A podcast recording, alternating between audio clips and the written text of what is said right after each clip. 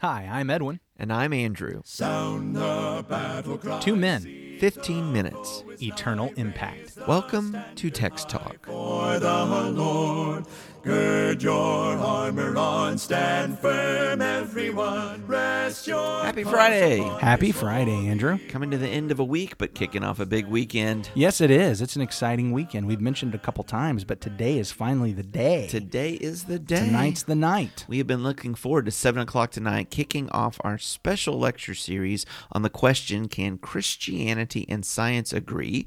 with our guest speaker, Dr. Buddy Payne. Yes, he's also one of the shepherds of our congregation. He's a great strength and support for us here. He's Super- also a chancellor at Florida College. He is. he wears many hats. He does wear many hats, and we recognize that he is uh, an educated fella. Yes. But he's also taught in the Word of God. And so we're excited to have him come and, and help us bring these things together to help shore up our faith so that we can pursue the love of God and the love of our neighbor. It's going to be an exciting time. So that first one is tonight at seven o'clock. That's Can right. Christianity. So the the series title is also the title of tonight's lecture. Can Christianity and science agree? Okay. Uh, tomorrow night it's the Great Designer. He's going to take a look at the cell and show how that declares a designer look Mm-hmm. the complexity and the work there and then on sunday night he's going to be taking a look just at the human body itself that the that the human body uh, especially he's going to be noticing the eye okay. and the immune system. All right. As we look at that, it just says design. It says Love that systems. there's design. Yeah, that- that absolutely. This, this didn't this didn't happen by accident. yes. And science says that it can't happen by accident. It's not just it's not just us saying that. It's it's really when you look at the science, the science says The it. science will The be here that the night. Science says In it. the flesh. Yes, absolutely.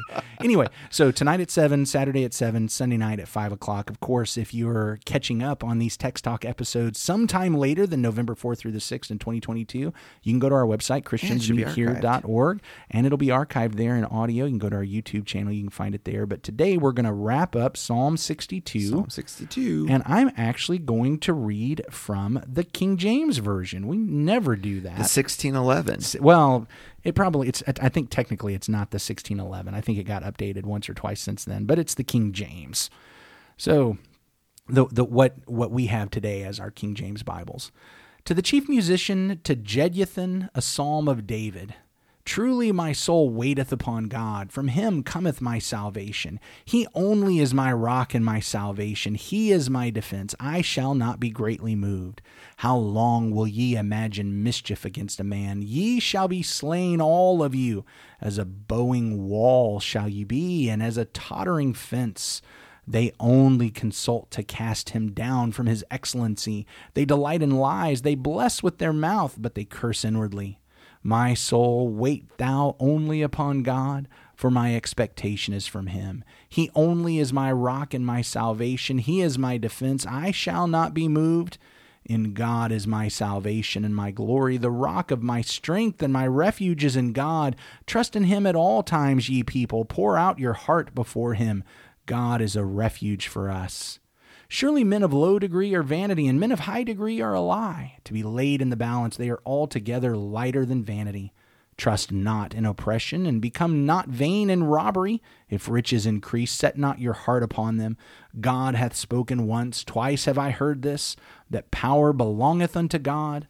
Also unto thee, O Lord, belongeth mercy, for thou renderest to every man according to his work. We hadn't really talked about it much this week, but the the last verse about uh, uh, God has said, and twice I've heard it. That's such an interesting parallelism. Uh, the way the New King, or no, it was the New Century Version, uh, handled that yesterday is that I've heard it over and over Heard again. over and over again, yeah. Yeah, yeah. Yeah, so that statement there, that that could say, you know, once I've heard, twice I've heard, and then he goes on and says two things about God. So maybe it's, you know, I've heard this and I've heard that. Mm-hmm. Okay. Or it could be that idea again of multiplying the number of times that I've heard it. I've heard it once, I've heard it twice. Today, the way we would say that is if I've heard it once, I've heard it a hundred times. Yeah. Or a thousand, Thousand times, times, something yeah. something like that. So the, it's it's that same kind of idiom driving home that same point. I've I've heard it once, I've heard it twice, I've heard it over and over again. This is who my God is. God is the one to whom belongs power.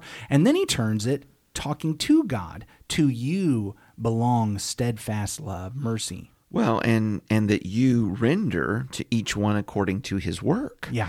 That uh, I I trust that you will be the true judge. It is interesting that today we have an idea that God doing things from his steadfast love would have absolutely nothing to do with any of my work. Hmm. So here David says, and you know, some of the commenters have to try to get into that. Now let's not let's not misunderstand. This is from an Old Testament perspective, and people had. To, well, hold on here. I mean, wait, is God the same today, yesterday, and forever, or not? Yeah. You know, so God acting out of His steadfast love does render according to our work. Now that mm-hmm. doesn't mean we earn it. No. It doesn't mean we earn it. It's not, okay, I've calculated all your works and you know what? You made it. I'm going to pay you in salvation in heaven. But it is the fact that God has said, here's some things you need to do. If you want to be saved, you you've got to well, you got to turn to Jesus. Yeah. You got to put your faith in Jesus. You got to confess your faith in Jesus. You got to turn away from your sins. You need to give your allegiance to Jesus in baptism, being having your sins washed away. You need to follow him and and and he is going to look. And there's going to be some people who said, you know what? I didn't get in Jesus. And mm-hmm. he will render without partiality. He's not going to say, oh, you're rich, you get in. He's not going to say, oh, you're white, you get in. He's not going to say, oh, you're American, you get in. He's going to say, are you in Christ? And and that's that's that's a big deal. And amen to all of that. Uh, what I see here is an echo of other wisdom literature, and particularly, you know, where the book of Ecclesiastes ends to talk about that, that uh, you know, the the whole of man is to fear God and keep His commandments, because He will bring every act into judgment according every secret deed. And Ecclesiastes chapter twelve and verses thirteen and fourteen. And so there there is a surety, right, that God, who is called the uh, deliverer and the salvation in this psalm, is also God the judge. And I appreciate what you're saying that it is the same God of the Old Testament to the New Testament. And let's appreciate that. So we often today, and we've already actually gotten to talking about Jesus here, but that's more about from our perspective than from the psalm per se. We like to find Jesus in the psalms on Friday. Here this week, I'm going to throw this out to you. You can let me know what you think, Andrew. And that is that a lot of times when we go to these psalms, we see Jesus in David because, of course, David Yeah. was a type of, of Christ. Yeah. He was the king. Yeah. And ultimately, his seed, his offspring, was the ultimate Messiah king. But in this psalm, I wonder if David's actually not more of a type for us, hmm. where David is facing the attacks of an enemy. David is being, whether that enemy is Saul or Absalom, whether it's the Edomites or it's somebody that we don't know about, he is facing some kind of enemy who is attacking him. And he has to wait for salvation that comes from God alone. Mm-hmm. And of course, he is dealing with some type of temporal something happening in history in his life, some Right. attack, some some conspiracy, something that's going on. But he uses that deliverance salvation language.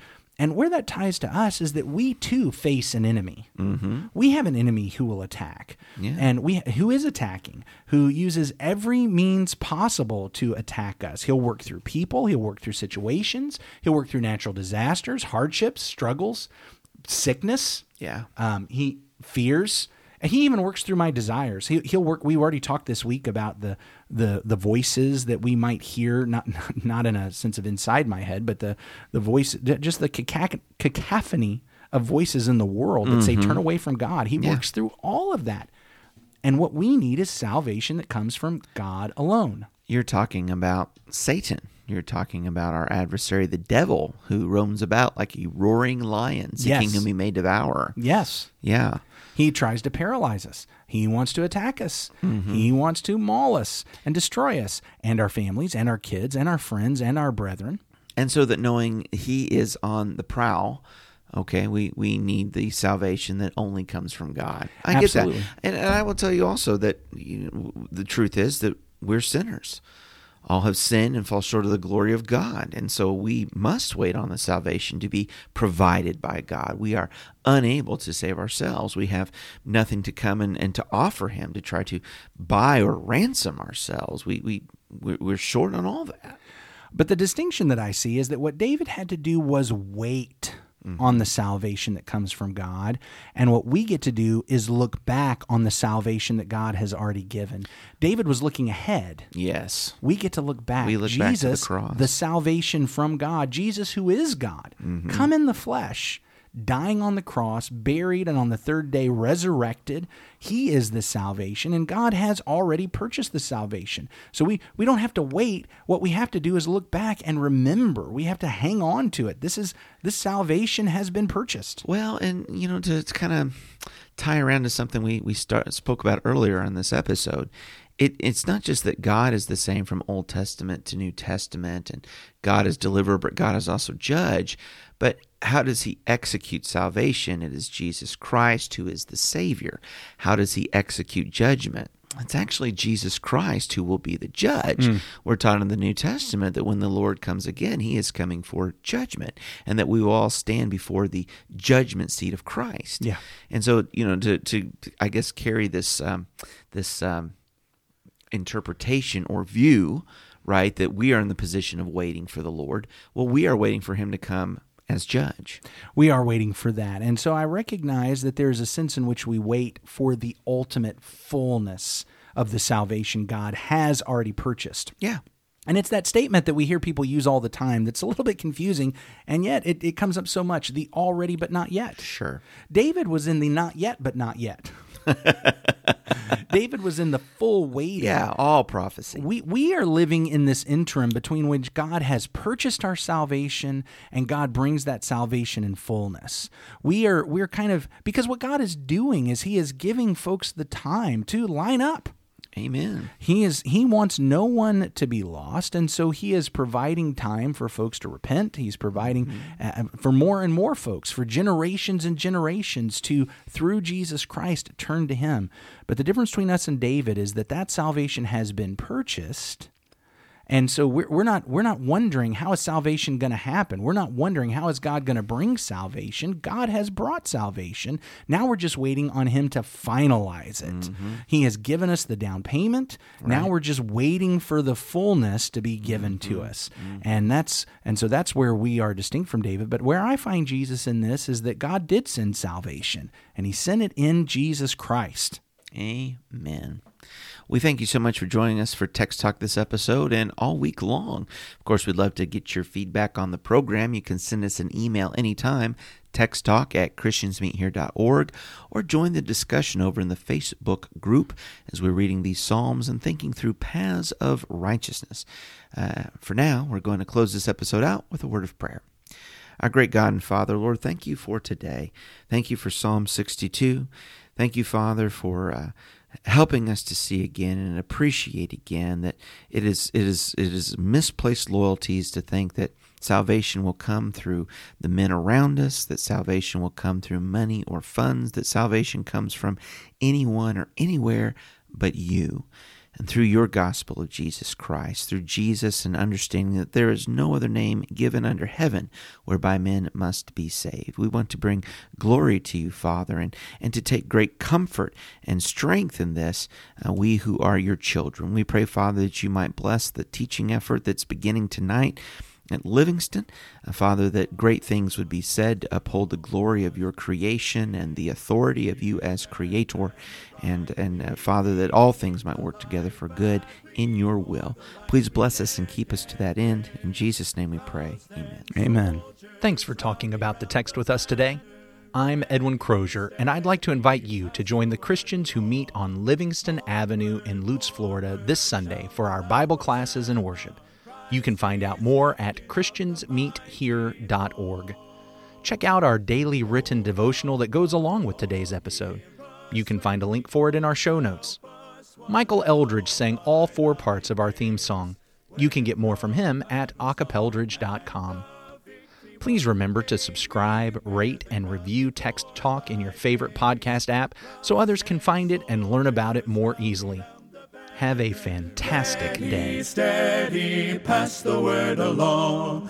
Onward, forward, shout aloud, Hosanna! Christ is captain of the mighty throne.